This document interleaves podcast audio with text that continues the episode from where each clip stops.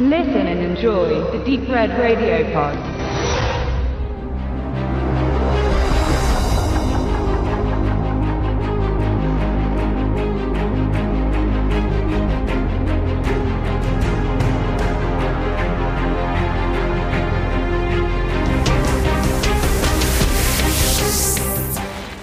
So, hallo.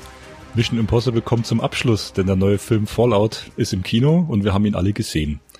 Wollen euch heute ein, eine Gesamtbesprechung geben. Tobe ist dabei, Benedikt und meine Wenigkeit, der Stefan. Und ja, hab gesagt, so in einem Satz zusammenfassen, also ich fand ihn mega gut. Das ist so mein schnelles Fazit. Benedikt, was meinst du? Ich fand ihn im Vergleich zu den bisherigen Filmen sogar sehr episch, auch weil wegen seiner Laufzeit von zweieinhalb Stunden aber auch weil er in sich sehr ruhig ist, eigentlich, und eigentlich gar keine Höhepunkte hat, weil er durchgehend auf einem Level ist irgendwie, fand ich, und auch mit Verwirrungstaktik drin und man muss überlegen und gucken.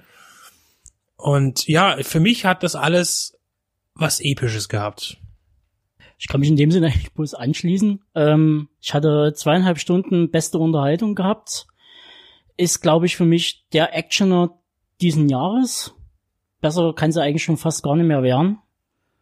Ja, gerne mehr davon. Wobei die Action durch die Länge des Films relativ wenig wirkt eigentlich, aber dennoch ist die Action, die man zu sehen bekommt, dann natürlich, was man ja eigentlich schon voraussetzt bei dieser Reihe mittlerweile, gigantisch. Gerade wegen Tom Cruise, der ja immer äh, möglichst sterben möchte bei jedem Dreh. Ja, das stimmt. dass die Stunts äh, spektakulärer, als es jeder Teil vorher äh, schon geschafft hat zum Teil auch. War schon immer sehr spektakulär und episch, da gebe ich dir recht. Das, ich habe auch, äh, bevor wir ins Kino sind, diese 147 Minuten gelesen, habe mich gleich so ein bisschen an Spectre erinnert von Sam Mendes, der war ja auch so episch, sage ich mal. Aber ich fand, du, also genau, du hast recht, das ist auf so einem Niveau, auf so einem Level. Und was ich bei dem Film auch großartig fand, der hat so, so vier so Action, lange, langgezogene Action-Bausteine und dazwischen gibt's immer sehr ruhige, in sich ruhende Passagen, wo jeder Darsteller, ob das Wing Rames ist, Simon Peck später äh, und äh, die unsere Ilsa Faust spielt, Rebecca Ferguson, äh, jeder auf seine Kosten kommt. Also ich fand, es war ein sehr demokratisches Drehbuch und äh, die erste Stelle, die erste Szene war auch gleich so, da hat man Wing Rames also im, im Vordergrund stark gesehen und Ethan Hunt war noch so ein bisschen klein im Hintergrund, wo sie diesen Wissenschaftler befragen. Das stimmt, ja. Und das hat mir sehr gut gefallen von Anfang an, dass auf die Figuren, dass, dass diese Balance da ist. Was man ja im zweiten nicht hatte, weil da gab es ja nur Tom Cruise und Tom Cruise. Dieses Team hat sich immer mehr etabliert, schon mit dem dritten Teil, dass halt äh, Tom Cruise, also Ethan halt nicht alleinig ist, aber dennoch hat er zum Schluss immer seinen großen Moment, auch wenn hier das Finale, muss ich dazu sagen, das zieht sich gefühlt über eine halbe Stunde und ist großartig montiert. Nach, äh, wobei ich sagen musste, äh, als Spionagefilm mit Verwirrung und, und wer ist nun wer und wie, wie finden wir was raus, ist unheimlich äh, komplex, strukturiert, finde ich gut. Und dann am Ende fand ich es halt sehr interessant, dass ähm, Christopher McQuarrie, der langsam, glaube ich, zu einem meiner Lieblingsregisseure wird, ähm, auf unheimlich banale äh, inszenatorische Klassiker zurückgreift, ähm, um einfach die Spannung zu produzieren, die teilweise gar nicht besonders ist in der Art und Weise, aber unheimlich effektiv. Dann geht's eben darum, wenn eben irgendeine sehr wichtige Fernbedienung noch mal näher an die Klippe ranrutscht und dann kurz davor liegt und und so weiter und so fort. Also äh, das der ganze Showdown hat mich an Cliffhanger erinnert, so ein bisschen mit Stallone, so äh, äh wo das ja ähnlich gemacht wurde. Und ähm, das passt, da sind so viele verschiedene Sachen drin. Ähm, auch in der, in der Gesch Erzählgeschwindigkeit wechselt er immer wieder mal. Und das fand ich unheimlich schön. Und wie gesagt, dieses gesamte auch ähm, CIA und IMF äh, Konkurrenzgehabe und so weiter, was ja ein wichtiger Punkt ist durch den eingeführten Charakter des August Walker, der ein bisschen miese Stimmung macht. Gespielt von Henry Cavill Superman. Richtig. Musste ja dann bei den Nachdrehs zu Justice League, glaube ich, digital den Bart wegfräsen lassen, weil er äh, noch in den Dreharbeiten war zu Mission Impossible Fallout. Genau so rum war's. Da können wir dann am Schluss noch so auf, auf so ein paar Gags nebenbei eingehen. Kurz mal vielleicht zur Handlung, weil unsere Hörer jetzt schon wieder drei, vier Minuten drin sind. Also ich äh, erkläre noch mal kurz, Solomon Lane ist ja der Antagonist aus dem fünften Teil, aus Rogue Nation, der schon von Christopher McQuarrie inszeniert wurde. Und McQuarrie ist in, mit diesem Fallout auch der erste Regisseur, der nun also zwei Filme inszenieren durfte. Und diese Filme hängen halt auch unmittelbar zusammen, klar durch den Antagonisten, durch Solomon Lane. Und das Syndikat, das Syndikat durch Solomon Lane, das wurde ja schon ganz am Ende in der letzten Stelle von Ghost Protocol im vierten Film, wurde, gab es so ein Tonband, ja, Ethan Hunt, jetzt kommt das Syndikat, passen Sie mal auf. Das ist schon wieder so Spectre-mäßig. Genau, genau. Und sie, sie, sie führen das jetzt hier ein, so als übergeordnete Organisation, die halt mal mehr als 120 Minuten Spielzeit dieses MI-Franchise beherrscht. So. Und jetzt äh, ist die Handlung eben hier, Solomon Lane ist hinter Gittern, soll aber durch die Truppe von Ethan Hunt an eine andere Mittelsperson überführt werden als Tauschmittel, um drei Plutonium-Sprengköpfe sicherzustellen. Also ein Deal, also ein, ein Terroristen gegen drei Plutonium-Sprengköpfe, wo sie sagen, dann nehmen wir lieber mal erstmal die Sprengköpfe, um den Weltfrieden zu sichern. Das ist im Prinzip die Handlung, die ist eigentlich recht, recht straight und wird dann eben durch diese drei, vier Action-Sequenzen gedehnt aber eben nicht so gedehnt, dass du sagst, oh, kommt mal bitte zum Schluss, sondern wirklich, dass du physisches Körperkino im Kino erlebst, dass er über London, Londons Dächer rennt, dass die Kamera nach oben fährt und du wirklich merkst, das hat nicht nur diese Tunnelblickperspektive und ein bisschen CGI drumherum geschrammt, sondern das ist alles echt gefilmt.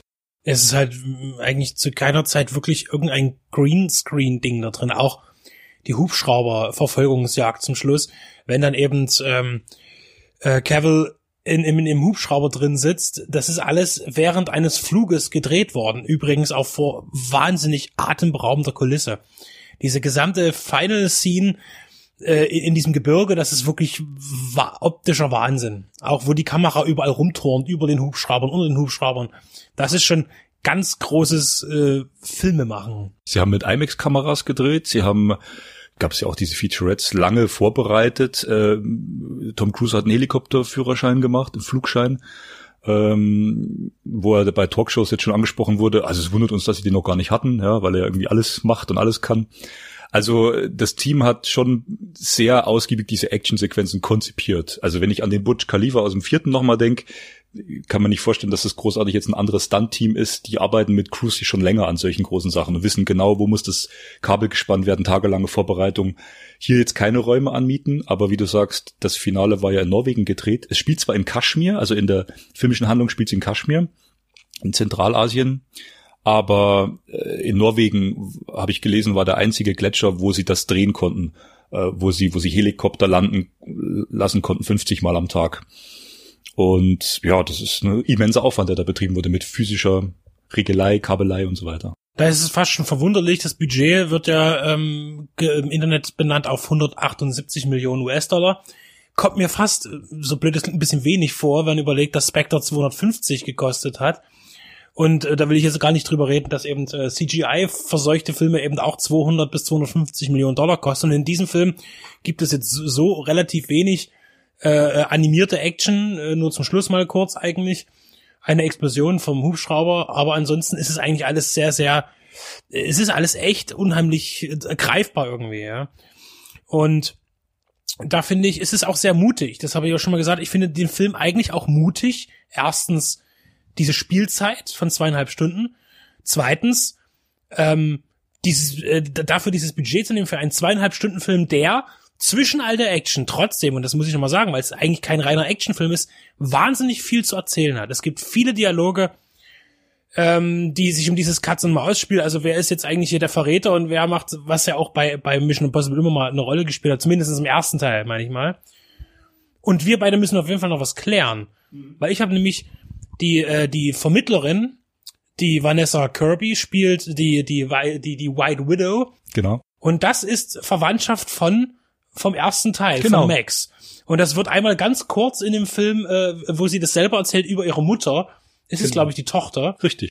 Äh, und das fand ich auch so diese Verbindung zum ersten Teil zurück. Das, genau, das fand ich auch schön, du hast recht, das ist nur einmal kurz angesprochen. Sie kommen in diese, äh, also das ist auch nochmal der, der, der Film, je, jedes Set äh, baut dann auf das andere auf und erzählt dadurch die Handlung. Also sie springen aus sieben Kilometer äh, mit Hochfunktionsanzügen aus dem, äh, aus, aus, dem, aus dem Flugzeug, landen in Paris, er rettet unterm Flug noch seinem Neukollegen das Leben spektakulär. Ähm, und kriegt hinterher noch einen Anschiss. Und kriegt ja. noch einen Anschiss, du hast, ein, du hast deine Sauerstoffflasche verloren. Also auch gekonnt so diese kleinen Gags, äh, genau, und, und landen dann auf so einer großen Konferenzkuppel. Eine megamäßige Disco hat mich so ein bisschen an Collateral in, erinnert, wo Michael Mann diese Disco inszeniert. Da habe ich Tom Cruise wieder gesehen in diesen, diesen Lichtern. Auch super, du hast, du hast diesen äh, Sound, die, die, diesen Lärm. Keiner hört den anderen auch durchs Ohrmikro äh, das wird einmal, zweimal kurz gesagt, was, wo, ich verstehe dich nicht, und dann ist auf einmal Schluss mit Dialog und dann sehen die sich auch nur noch durch Blicke in diesem und nicken sich bloß noch zu und dann geht's auf die Toilette, wo eigentlich Das schon die, schon die nächste Wahn- Sequenz kommt. Das ist wirklich auch hervorragend gemacht, muss ich ehrlich sagen. Also die Kampfchoreografie auf der Toilette, die ist richtig heftig. Also das ist, ich habe mich sofort wieder auch wieder, ich bin sofort bei James Bond, Casino Royale mit äh, der, der erste Film äh, mit Daniel Craig von Martin Campbell, wo er gleich am Anfang, um seinen Doppel-Null-Status zu bekommen, ja zwei Leute umbringen muss und der erste ist, der den auf der Toilette kalt macht. Diese Schwarz-Weiß-Sequenz. Und da musste ich auch, weil auch dieses weiße Bad und ich musste auch wieder an, an Schwarzenegger denken. Bei True Lies auch die Toilettenszene. Es oh, äh, gibt so viele Verbindungspunkte. Äh, und diese Szene ist wirklich heftig, weil, weil sich dort auch wieder ein hervorragender Gag anschließt, äh, wo, wo man versucht, äh, vor dem äh, Laufkundschaft in dieser Disco auf der Toilette zu erklären, wie ein riesiger Blutfleck auf den Boden kommt. Da dürft ihr dann selber mal gucken, der ist wirklich hervorragend, der Gag. Ähm, Genau, stimmt, diese Toilettenszene war genial. Also ich habe, ich muss kurz einschneiden, ich habe vorab eine kurze Review gelesen, aber nicht zum Inhalt, wo äh, das als extrem bewusst kinetisches äh, Action-Kino, das war auf perlentaucher.de, äh, wo er gesagt hat, der Raum ist erstmal weiß und durch die Schlägerei, das war ähm, Lukas Förster, darf ich ihn gern zitieren, ist nicht von uns jetzt, ähm, äh, durch die Schlägerei entsteht der Raum erst. Das ist erstmal eine weiße Fläche und dadurch, dass immer mehr kaputt geht, kommen immer mehr Ecken und Kanten und Dimensionen zum Vorschein. Also Farbe. funktioniert super im Kino. Also so, warum sind sie aber dort auf dieser Konferenz und eine Disco? Äh, Es ist erstmal eine Disco und dann gibt's in den VIP-Bereich, wo dann auch relativ schnell schön spionmäßig die Rebecca Ferguson als Ilsa Faust sich mit anschließt und sie zu zweit in den Raum reingehen. Und dort spricht eben White Widow. Äh, eine sehr junge, hübsche Darstellerin, Vanessa Kirby, also wirklich halt als Augenweide inszeniert. Und da sagt sie einmal diesen Satz, darauf wollten wir jetzt raus, äh, Max hat und äh, meine Mutter. Und mehr wird eigentlich nicht erklärt. Und dann musst du halt den ersten Film kennen und wissen, dass damals Ethan Hunt als erster mit dieser Knocklist zu Max ging, mit dem Strumpf über dem Kopf. Ja, also es ist eine schöne Verbindung. Ja. Und sie sieht ja auch sehr ähnlich. Sie haben sie so hergerichtet, äh, also hergeschminkt vom Gesicht, dass sie hat schon diese ähnlichen Züge die, in diesem Antlitz. Äh, Es gibt auch Verbindungen zum dritten Teil, sehr deutlich. In diesem Teil Fallout wird äh, wieder sehr stark auf Ethan Hunts persönliche Geschichte angespielt, auf seine Frau, die im dritten Teil von J.J. Abrams ja die äh, entscheidende Rolle mitgespielt hat, der Dramaturgie. Und äh, viele Stimmen sagen, es ist jetzt eigentlich schon so ein Best-of aller Teile. Also die, die Action ist äh, noch spektakulärer als in Teil 4 und Teil 5. Ähm, die, die, die Handlung, eben diese, dieses Back to the äh, Roots auch ein bisschen, aber auch dieses, dieses Private, was im dritten Jahr eine starke Rolle gespielt hat. Und auch im zweiten. Also es gab eine ganz deutliche Parallele zum zweiten Teil, den wir jetzt alle nicht so toll finden. Nämlich endlich mal eine richtige, gute Motorradverfolgungsjagd. So, auch wieder so eine ganz lange Sequenz in Paris. Irre, ge ge gefilmt. Zwölf Minuten. Auch wie er da mit dem Auto die Treppen runterheizt und sich schleudert, äh, das ist schon alles sehr, sehr gut choreografiert. Da haben sie wirklich lange drüber nachgedacht, vermutlich, und sehr gut geplant. Und vor allen Dingen auch äh, die, die nötigen Freigaben auch bekommen, um in, in, in Innenstädten zu spielen. Da ist es auch keine Studiokulisse, wo man eben dort mit dem Auto die Treppe runterheizt. Das sind halt Seitengassen. Und das ist etwas, was man eigentlich relativ selten hat. Also mittlerweile wird es immer schwieriger. Ich kenne es noch aus Jackie Chan Film, wo man in, in, in Kroatien gedreht hat, wo das scheinbar egal war, in der Altstadt dort mit einem 15 Laders durchzuheizen und dabei irgendwie die Straße voller Stuntmen zu haben. Und das ist aber hier ebenfalls wieder, also wirklich wieder dieses Echte ist wirklich wichtig. Und daran macht sich auch Action bemerkbar. Es ist einfach so, weil eben Computertechnik mittlerweile ein bewährtes und gutes Mittel sein kann. Aber wenn es im Überfluss da ist und erkennbar, sichtbar ist, dann nimmt es die komplette äh, Realität der fiktiven Handlung raus, der, der Actionhandlung. Mhm, Was du vorhin angesprochen hast, dass der Film sehr, sehr ernst ist und sehr in sich ruht. Natürlich gibt's diese auflockernden Gags, die brauchst du auch bei zweieinhalb Stunden. Also wenn du dann nur so einen, so einen bitter ernsten Film, dann sagen die Leute, ja, ein, zwei, drei Schmunzler wären schon schön gewesen. Und die hält er auch ein.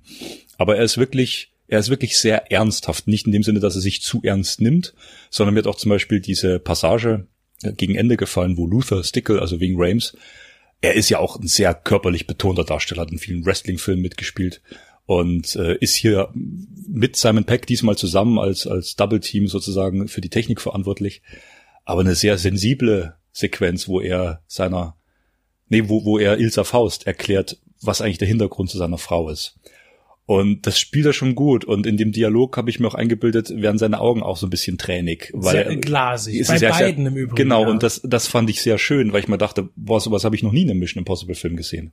Weil, äh, ich sag mal, Tom Cruise, jetzt nicht nur auf Tom Cruise, aber die Filme, es sind ja Actionfilme, es sind Unterhaltungsfilme und alles ein bisschen over the top. Und es gab halt hier eben viele Sequenzen, die das alles so geerdet haben. So, so, so, so, so echt. Es hat sich alles so echt angefühlt. Also ich, ich nehme das diesem Team ab, diese Mission in Wahrheit durchgeführt zu haben. Ich finde es auch gut, dass nicht immer alles auf Anhieb klappt, so gerade bei, weil als Superstar, äh, Superhero Ethan Hunt äh, auch bestimmte Sachen, die er machen möchte, aber gar nicht funktionieren so richtig. Ja. Äh, ich, ich rede es nur von dem, von äh, bin ich wieder bei der Hubschrauber-Sequenz, wo man hätte irgendwas machen können. Also es sind einige Sachen, die auch eben nicht immer auf Anhieb funktionieren. Und das ja auch wieder eigentlich in den anderen Filmen wurde es einfach gemacht und fertig. Und hier, äh, ich will nicht immer von Realismus reden, aber man versucht eben wirklich von diesem Superhelden ähm, Aura wegzukommen. Ja, äh, interessanter Punkt. Würde ich gleich zu meinem ähm, fi finalen Eindruck von dem Film überhaupt äh, so, so allumgreifend eingehen. Äh, er macht das, was bei Ghost Protocol schon angefangen wurde, wo zum Beispiel dieser Handschuh am Glasfenster äh, einfach mal aussetzt und er mit einem weiterklettert. Also die Technik setzt an entscheidenden Punkten aus. Das bringt zusätzliche Spannung und es funktioniert eben nicht alles so, wie man wie man es wie man es erwartet hat. Das bringt diesen möglichen Realismus mit rein. Ja, was mir auch aufgefallen ist, der McQuarrie äh, hat den Film gerahmt am Anfang und am Ende mit mit zwei Bildern und zwar mit sehr beeindruckenden, beängstigenden Weltuntergangsszenarien, die erstmal auf der Leinwand, also wenn du im Kino sitzt, dass, dass du es erstmal so spürst, dass du denkst, hier geht gerade die Welt unter. Und das ist sehr geschickt gemacht. Am Anfang äh, faked das IMF-Team wieder ganz klassisch mit einem künstlichen Raum äh, eine Situation, um an Informationen zu kommen. Wenn man, sage ich mal, wie wir jetzt äh, eigentlich viele oder alle Mission Impossibles gesehen hat und weiß, wie die Tricks funktionieren, dann vermutet man schon in der Szene, das ist hier gefaked, dieser Raum, die tricksen den gerade aus. Ist aber so gut gespielt, dass du am Anfang wirklich denkst, ähm, du hast gerade drei äh, religiöse Hauptstädte der Welt äh, im Fernsehen bo- bombardiert sehen. Also das sind erstmal diese Medienbilder, mit denen er spielt, dass du wirklich im Fernsehen äh, Schreckensnachrichten siehst. Und das bringt er am Schluss nochmal, nämlich, ich sag mal, wir spoilern das jetzt hier, Achtung, also wer es jetzt nicht wissen will, klickt bitte weg. Die Mission ist auch dieses Mal erfolgreich und er nimmt ein Tageslicht, also äh, die Atombomben, die ja in, in Kaschmir in der Handlung entschärft werden sollen, könnten ja hochgehen. Und kurz vorm Countdown, ich sag mal, glaube ich, bei zwei oder bei eins, wo die dann alle als Team das Dra den Draht durchschneiden wollen, gibt's erstmal ein Weißbild. Tja, das könnte eben heißen, die Welt geht unter, die Mission war nicht erfolgreich. Und kurz spielt er eben mit diesem Angstbild und dann natürlich hängt er oben und hat diesen Zünder im Mund und hat ihn eben rausgezogen und die Sonne geht auf. Aber das sind schon, also am Anfang und am Ende sind das schon, spielt er kurz mit diesen Bildern, was wäre, wenn die Welt untergeht. Also das äh, bringt auch nochmal diesen, diesen realistischen Schrecken nahe, den wir ja leider in der Welt jetzt immer mehr haben. Wir sind vorhin zum Auto hergefahren auf der Autobahn. Ich habe auch bis bin schneller gefahren, dass ich noch in dieses Tom Cruise-Feeling jetzt reinkomme von dem Film. Aber du hörst die Nachrichten und denkst dir nur, was ist gerade in Venezuela aktuell los? Was ist dort los? Überall werden Menschen erschossen. Also dieser Terror, dieser, dieser Geheimdienst-Terror, der existiert, der ist in unserer Welt. Und diese Bilder nutzt McQuarrie und, und, und verdeutlicht das auch. Was wäre, wenn? Fand ich sehr beeindruckend. Und du sagst, Realismus, es funktioniert nicht immer alles. Und jetzt gehe ich noch einen Schritt weiter und sag, der Schluss und auch die Beziehung zu seiner Julia, das fand ich sehr auffällig. Er ist ja eigentlich nicht mehr ihr Mann. Er ist für sie da, aber sie hat ihren anderen Mann. Und er will eigentlich nur, dass sie glücklich ist. Und in dem Moment passiert wirklich das, was ich, ich finde den Film eigentlich perfekt und ich will ihn nicht äh, in keinster Weise schlecht machen. Ihr müsst den sehen. Aber er geht einen kleinen Schritt zu weit, weil er wird hier als Ethan Hunt als der Gott, als, als eine Götterfigur am Schluss inszeniert. Es ist eigentlich nicht mehr egal, ob sie ihn als Mann liebt. Er muss einfach nur da sein. Und sie sagt doch zu ihm, Dieser Dialog ist also dieser Satz, da habe ich auch äh, einmal kurz den Daumen hochgehoben. Dass das immer wieder bei dem Thema, dass eben genau dort diese, diese, diese Vermenschlichung von Ethan Hunt wieder rückgängig gemacht wird. Weil dort wirklich die, dieser, dieser, dieser allumfassende Satz, ja, äh, die Welt ist sicher, weil du da bist. So. Du als einzige Person. Im Übrigen muss ich jetzt noch ganz kurz eine Szene ansprechen, auf die man sich freuen kann in dem Film. Und zwar ist es während einer Geschichte in Paris, sage ich jetzt mal, ja, wo eine Straßenpolizistin involviert ist in eine sehr komische Situation. Man hat jemanden entführt, einen, einen Sack über den Kopf gezogen, drei Männer tun jemanden gewaltsam ins Auto. Aus gutem Grunde, also die, der, der Mann mit dem Sack auf dem Kopf ist berechtigt, sag ich mal so, innerhalb der Handlung, dass es so ist. Und eine einfache äh, Streifenpolizistin steht ihm gegenüber und denkt, oh, da wird ein Mann äh, übel misshandelt. Äh, und fordert auf, dass und, und, und Tom Cruise sagt schon, na, Ethan Hunt sagt, nee, äh, geh Sie- mal lieber weg. Sie tut einfach erstmal nur ihren Job. Sie sieht Genau, drei Männer, die richtig. sie nicht kennt, genau. Und dann tauchen noch vier andere böse Buben auf, die dann äh, das Feuer eröffnen. Und es geht darum, diese Szene finde ich sehr wertvoll, weil Tom Cruise, äh, warum auch immer, also in dem Moment, warum auch immer, aus Menschlichkeit, aber eine unheimliche Sympathie für diese Polizistin und einen, einen unheimlichen Schutzinstinkt äh, entwickelt, der, äh, den er ja sicherlich auch zu anderen Figuren hat. Aber dort ist es so, doch sehr auffällig inszeniert und, und mit drauf beleuchtet. Äh, und das fand ich sehr spannend, weil dann, das ist auch so ein Ruhepunkt in dem Film. Und dann, vorher äh, äh, Wirrwarr und, und Action und, und hinten Action und dazwischen dieser kleine, ganz stille, das, das, das Auge des Hurricanes. Ja, so, aber mit einer ganz, ganz äh, ähm, ja, liebevollen Sequenz eigentlich zu einer völlig fremden Person, die er einfach nur beschützen will. Ja, sehr, sehr schön gesagt. Und trotzdem ist sie spannend. Man wartet jeden Moment darauf, äh, weil, weil sie kriegt ja, sie kriegt ja einen Schuss ab, aber es äh, soll dann eben geklärt werden, über, überlebt sie das oder eben nicht. Und da setzt er sich ein. Ist aber auch verbunden mit einer, mit einer Traumsequenz, die er vorher hat, nämlich diese, diese weiße Witwe wird ja aufgesucht. Er gibt sich als jemand aus, um diesen Deal planen zu können, was ich am Anfang erwähnt habe, und hat dann auf einmal er, er, sagt, wie soll der Plan ablaufen? Und dann wird, wird ein Schnitt gemacht, auch ganz toll inszenatorisch. Eine Actionsequenz vorab schon, aber mit Musik hinterlegt. Du hörst keine, Ohne, ohne Actionton. genau, keine Explosion, keine, ke- ke- keine Geräusche, nichts. Du hörst diese Musik. Also das spielt sich alles in seinem Kopf schon ab und da ins, äh, malt er sich aus, so, so ein Worst-Case-Szenario. Was könnte passieren? Und da wird eben gezeigt, in diesem möglichen Szenario, wie viele Polizisten bei diesem Einsatz einfach abgeknallt werden durch diese, äh, sag ich mal, Söldnertruppe. Und ja? seiner Scheinfigur kann das ja egal sein, weil er ja ständig Leute umbringt, aber er ist ja nur eine Scheinfigur und ist ja eigentlich Ethan Hunt, der ja niemanden ohne Grund umbringt. Also äh, sie konzentrieren sich sehr darauf, äh, dass jedes einzelne Menschenleben auch in einem Actionfilm sehr von Wert ist und äh, nicht eben bloß, sage ich mal, äh, ja so im, im Feuer explodiert. Also ein Verschleißteil im, im System ist, sondern äh, es, es wird auf einzelne individuelle Menschenleben sehr viel Wert gelegt und es wird so inszeniert.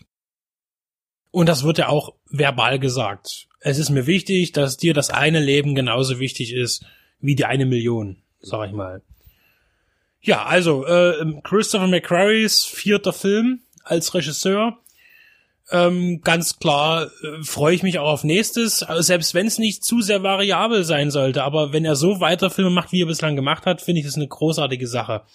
Möchte nochmal auf Jake Reacher hinweisen, was ja seine zweite Regiearbeit war, nach langer Pause. Da hat er The Way of the Gun gehabt. Und dann nach vielen Jahren ähm, den, den Tom Cruise-Film Reacher, wo dann wirklich diese, äh, diese Freundschaft, denke ich mal, auch entstanden ist, weil er schreibt für Cruise, er inszeniert für Cruise, er produziert auch für Cruise mit. Ähm, und äh, McQuarrie macht das ganz gut und hat das eben in, in Mission Impossible 5 und 6 und eben auch in Jack Reacher. Für mich sind das drei hervorragende, super spannende äh, Filme mit, mit einem guten Rhythmus. Man kann auch sagen, dass mehr Frauenfigur als je zuvor gibt in dem Film. Also es gibt vier entscheidende Frauenfiguren. Vielleicht sogar fünf, wenn ich mich jetzt nicht verzählt habe. Und auch äh, Henry Cavill, den haben wir jetzt ein bisschen unterschlagen. Also der spielt ja, wenn man jetzt, äh, sag ich mal, DC Universe kennt und sagt Superman, ich hab's dann lang, langsam satt. Also ja, der sp spielt ja wirklich gut. Äh, zeigt ja auch, was er darstellerisch kann. Der ist übrigens in den Film reingekommen, weil ursprünglich eine Anfrage seinerseits oder von Produzent und Regisseur Mac, McGee an Tom Cruise damals ging, ähm, diese Neuverfilmung äh, äh, Man, Man for Uncle oder Solo for Uncle zu machen, wo ja Cruise nicht beteiligt war. Aber die haben dadurch zusammengefunden, hat gesagt, okay, ähm, in meinem Mission Impossible kannst du aber mitspielen. Also bei Uncle mache ich nicht mit, aber hier schon. Ja, es ist es ist eine, äh, ums ums abzuschließen, es ist eine äh, Kulmination der Teile. Jede Figur bekommt äh, mehr Aufmerksamkeit als je zuvor. Auch Benji hat wieder einen neuen Höhepunkt, sage ich mal, wo er sein Talent voll ausschöpfen kann. Wobei seine Rolle relativ klein doch wirkt, also im Gegensatz zu den letzten Teilen, aber dennoch mit wichtigen Passagen. Und jetzt hat sich natürlich Tom Cruise das Bein gebrochen und äh, diese 80 Millionen werden aber nicht zusätzlich ins Budget gerechnet, die hat eine Versicherung übernommen. Also der Dreh stand für acht Wochen oder für sieben Wochen, äh, weil er ja wirklich sich bei einem Sprung übers Dach das Bein gebrochen hat und die Darsteller und die Crew mussten bezahlt werden und wurden auch weiter bezahlt. Aber diese 80 Millionen kommen eben nicht on top of die äh, 180 drauf. Guckt ihn euch das an. sind wir doch alle zufrieden. Guckt ihn euch an, äh, äh, so einen so einen guten Actionfilm, so einen guten handgemachten Actionfilm nach diesem ja vielen Marvel und DC und was auch immer noch oder Skyscraper, wollen wir gar nicht davon reden, wo nur CGI eine Rolle spielt, tut sehr gut. Und eben nicht nur deswegen, sondern weil er auch ein gut erzählter Spionage-Thriller ist. Damit haben wir unsere Mission erfüllt und wünschen euch ganz viel Spaß. Tschüss.